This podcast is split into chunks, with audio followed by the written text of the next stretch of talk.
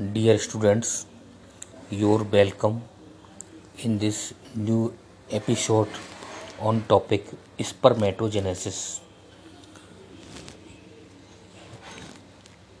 हम स्पर्मेटोजेनेसिस के बारे में इस टॉपिक इस एपिसोड में अध्ययन करेंगे। सबसे पहले definition what is the definition of spermatogenesis spermatogenesis is a process of formation of sperm or male gametes from spermatogonia in seminiferous tubules of testis. Testis के सेमिनिफेरस ट्यूबल्स में स्पर्म फॉर्म होने की क्रिया, जो कि स्पर्मेटोगोनिया से sperm form होने की प्रक्रिया को स्पर्मेटोजेनेसिस कहते हैं। स्पर्मेटोजेनेसिस का अध्ययन हम इस प्रकार से कर सकते हैं। यह प्रोसेस कहाँ से शुरू होती है? एट प्यूबर्टी प्यूबर्टी से पहले डोरमेंट स्पर्मेटोगोनिया रहते हैं। Puber at puberty testis begin to secrete testosterone hormone puberty में टेस्टिस से टेस्टिस्टोरोन हार्मोन की सीक्रेशन होना शुरू हो जाता है। उसका इफ़ेक्ट एक तो development of secondary sex characters दूसरा trigger the growth of testis तीसरा maturation of seminiferous tubules fourth commencement of spermatogenesis ये चार इफ़ेक्ट टेस्टोस्टेरोन हार्मोन के सीक्रेशन होने से शुरू हो जाते हैं। टेस्टिस की ग्रोथ होना शुरू हो जाता है सेमिनिफेरस ट्यूबल्स का मेचुरेशन शुरू हो जाता है और इस पर स्पर्मेटोजेनेस का प्रारंभ हो जाता है। टेस्टोस्टेरोन हार्मोन के द्वारा Sertoli cells differentiate in seminiferous tubules. ये प्रक्रिया होती है जो dormant germ cells resume development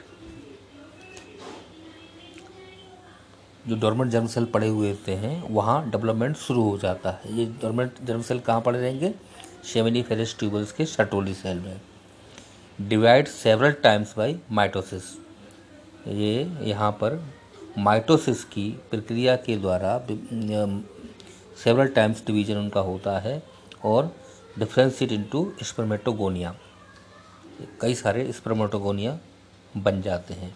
और ये सभी लोकेटेड इन सर्टोली सेल ये सभी स्पर्मेटोगोनिया सर्टोली सेल्स में ही एकत्रित रहते हैं।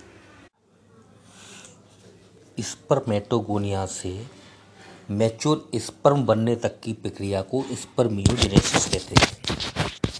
इस प्रक्रिया के अंतर्गत जो सेल स्पर्मेटोगोनिया से स्पर्मेटोजेनेसिस की प्रक्रिया कर रहे होते हैं। स्पर्मेटोगोनिया प्राइमरी सेल के बाद में स्पर्मेटेड फॉर्म होना है। इसकी प्रक्रिया को कहेंगे स्पर्मेटो स्पर्मियोजेनेसिस जो इस प्रक्रिया में भाग ले रहे होते हैं उस रटोली सेल के बेसल साइड से न्यूमिलर साइड में आ जाते हैं।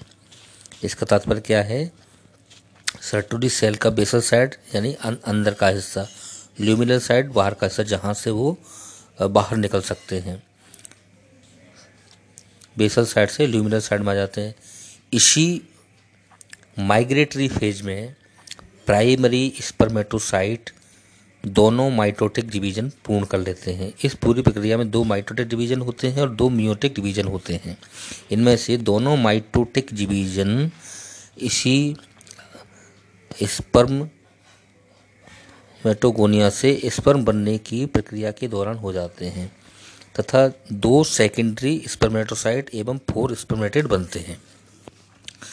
फिर स्पर्मेटेड में ड्रामेटिक चेंजेज होते हैं, जो इसको मैच्योर स्पर्म में बदल देते हैं, जबकि बेसल से ल्यूमिनल की तरफ़ माइग्रेशन कर रहे होते हैं।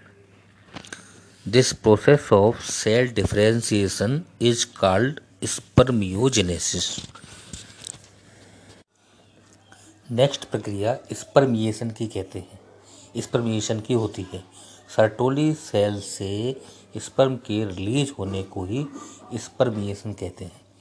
सर्टोली सेल्स में गैमीट के डिफ्रेंशिएशन में, सर्टोली सेल्स गैमीट के डिफ्रेंशिएशन में महत्वपूर्ण भूमिका निभाती है।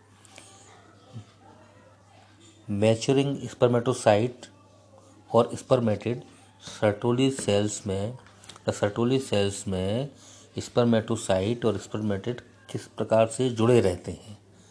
जब तक वहाँ रिलीज़ नहीं होते हैं, तब तक उसमें वो जुड़े रहते हैं। उससे कैसे जुड़े रहते हैं वो? सर्टोली सेल से एक टाइट जंक्शन के द्वारा, दूसरा गैप जंक्शन के द्वारा, तीसरा ट्यूबोलो ट्यूबोलो बल्ब और कॉम्प्लेक्स साइटो प्लाज्मिक प्रोसेसेज होते हैं ट्यूबोलो बल्ब इनके द्वारा जुड़े रहते हैं। तीन प्रकार से ये सर्टोली सेल में जुड़ा रहता है टाइट जंक्शन से गैप जंक्शन से और ट्यूबुलो बल्ब से जुड़ा रहता है। लेकिन स्पर्मियोजेनेसिस के दौरान डेवलपिंग गैमीट का जो साइटोप्लाज्म है, वो श्रिंक कर जाता है।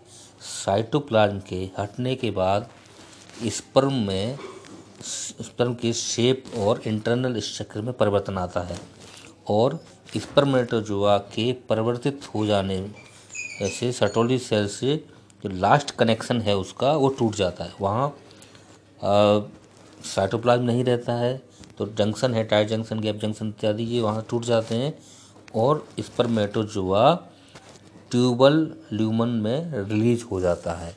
इसी प्रक्रिया को स्पर्मिएशन कहते हैं। इस स्पर्म में एक हेड एक मिडिल पीस और वेरी लॉन्ग टेल होती है। Head contains condensed nucleus cytoplasm नहीं रहा। वहाँ पर जो न्यूक्लियस होता है, वो कैसी स्थिति में रहता है? कंडेंस रहता है। Capped by an special vesicle filled with hydrolytic enzyme इसके ऊपर एक कैप जैसी संरचना होती है, जिसमें कि हाइड्रोलाइटिक एंजाइम भरा रहता है। यह एक्रोसोम फर्टिलाइजेशन में महत्वपूर्ण भूमिका निभाता है। जो जोना पेलुसिडा को वेद करके स्पर्म को अंदर जाने के लिए ये एंजाइम महत्वपूर्ण भूमिका निभाते हैं। मिडिल पीस में लार्ज हेलिकल माइटोकॉन्ड्रिया होता है, एवं स्विमिंग को पावर देता है। माइटोकॉन्ड्रिया में एनर्जी होने के कारण से बहुत तेज गति से स्पर्म को स्विमिंग के लिए ये हेल्प करता है। टेल स्पर्म के टेल में माइक्रोट्यूबल्स होते हैं। प्रोपल्जन में हेल्प करते हैं। स्पर्मेटोजोआ में कुछ एबनॉर्मलिटीज पाई जाती हैं, जिनमें स्मॉल होना हेड पीरीफॉर्म हेड होना डबल और ट्रिपल हेड होना एक्रोसोमल डिफेक्ट होना डबल टेल होना, इस प्रकार की कुछ एबनॉर्मलिटीज इस पर में प्यूबर्टी से डेथ तक स्पर्मेटोजेनेसिस की प्रक्रिया शेमिनीफेरस ट्यूबल्स में चलती रहती है। शेमिनीफेरस एपिथेलियम एपिथेलियम के अंतर्गत यह कार्य चलता रहता है। Continual waves of occur throughout the seminiferous epithelium. Puberty to death spermatogenesis होता रहता है।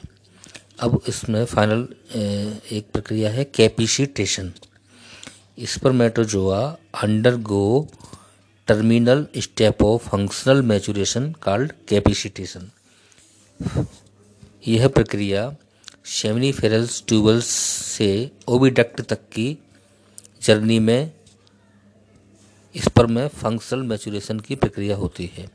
सेमिनिफेरस ट्यूबल से स्पर्म आउट हो गया और ओविडक्ट में आ गया। वहाँ स्पर्म की जर्नी होती है, उसी दौरान यह प्रक्रिया हो जाती है। इस स्पर्म स्पर्म को ओवा के फर्टिलाइज करने में यह प्रक्रिया मदद करती है। प्रोडक्शन सेमिनिफेरस ट्यूबल्स में हुआ और स्पर्म स्टोर कहाँ होता है? एपिडिडाइमिस। स्पर्म एपिडिडाइमिस में स्टोर होता है। एपिडिडाइमिस बास डिफरेंस से जुड़ी हुई एक कोल्ड ट्यूब होती है। During ejaculation sperm propelled through vas deferens and urethra and mixed with nourishing secretion from seminal vesicle prostate and bulbourethral gland epididymis में संग्रह रहता है। एपिडिडाइमस से इजैकुलेशन के दौरान बास डिफरेंस से होते हुए कहाँ यूरिथ्रा में आता है। वहाँ पर आ, इन ग्रंथियों से आने वाले श्राप सेमिनल वेसिकल प्रोस्टेट और वल्वो यूरिथ्रेल ग्रैंड से आने वाले श्राप वो नरिशिंग सीक्रेशन के रूप में कार्य करते हैं। As many, as two hundred million spermatozoa deposited in single ejaculation एक सिंगल एजेकुलेशन में करीब 200 मिलियन स्पर्मेटोजोआ डिपॉजिट हो जाते हैं। Few hundred succeed in navigating through the cervix uterus oviduct into its expanded ampullary region ये fertilisation की प्रक्रिया कहाँ पर होती है? फेलोपियन ट्यूब में। तो इसे जो रास्ता पार करना पड़ता है तो वो कहाँ से नेविगेट होता है? Through cervix vagina cervix uterus uterus से ओबिडक्ट और वहाँ के एम्पुलरी पार्ट में तक इसका सफ़र चलता है। Survival for spermatozoa in ampulla retain the capacity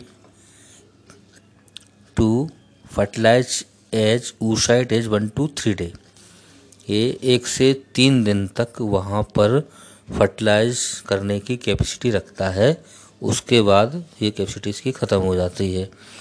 और कैपेसिटेशन के दौरान स्पर्म की फाइनल फाइनल मैचुरेशन की प्रक्रिया है। और इससे क्या क्या घटनाएँ यहाँ होती हैं? सबसे पहले तो change in acrosome acrosomal cap में चेंज होते हैं, जिससे कि जोना पेलुसिडा सेल को भेदन कर सकता है। यह एंजाइम रिलीज़ कर ग्लाइकोप्रोटीन एंजाइम होता है, वो रिलीज़ करता है। यह प्रक्रिया फीमेल जेनेटल ट्रैक्ट को में संपन्न होती है। स्पर्म सर्विक्स से यूट्रस होते हुए गुजर रहा होता है। उसी दौरान ये प्रक्रिया संपन्न होती है। एक्रोसोमल कैप से ग्लाइको प्रोटीन एंजाइम सीक्रेट होने लगता है, जो कि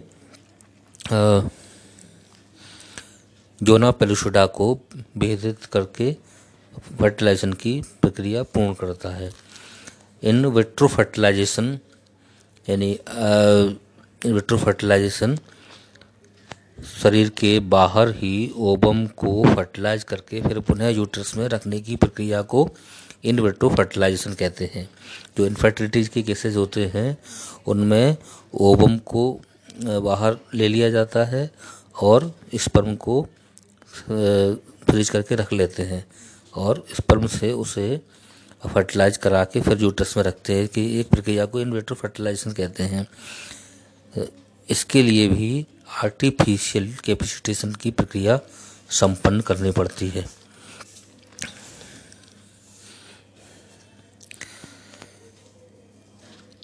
Each cycle of spermatogenesis takes about 64 days ये पूरी प्रक्रिया को होने में 64 डेज़ लगते हैं, जिनमें से spermatogonial mitosis it takes 16 days first meiotic division it takes 8 days second meiotic division it takes 16 days spermiogenesis takes 24 days इस प्रकार से यह कुल मिला के चौंसठ दिन में यह प्रक्रिया संपन्न होती है। एक फ्लो चार्ट के रूप में हम इसे देखेंगे।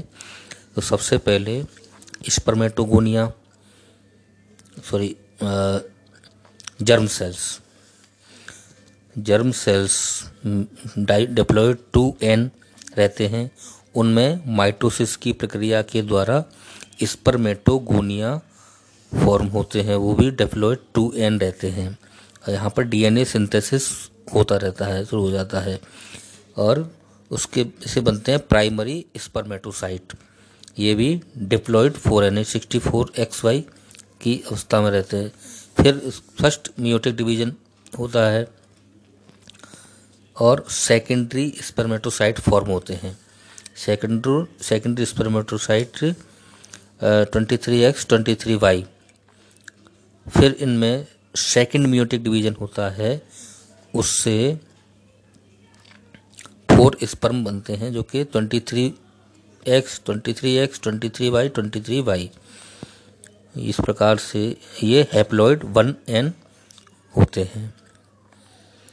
इस प्रकार से ये स्पर्मेटोजेनेसिस की प्रक्रिया संपन्न होती है। In male primordial germ cells remain dormant until puberty when they differentiate into spermatogonia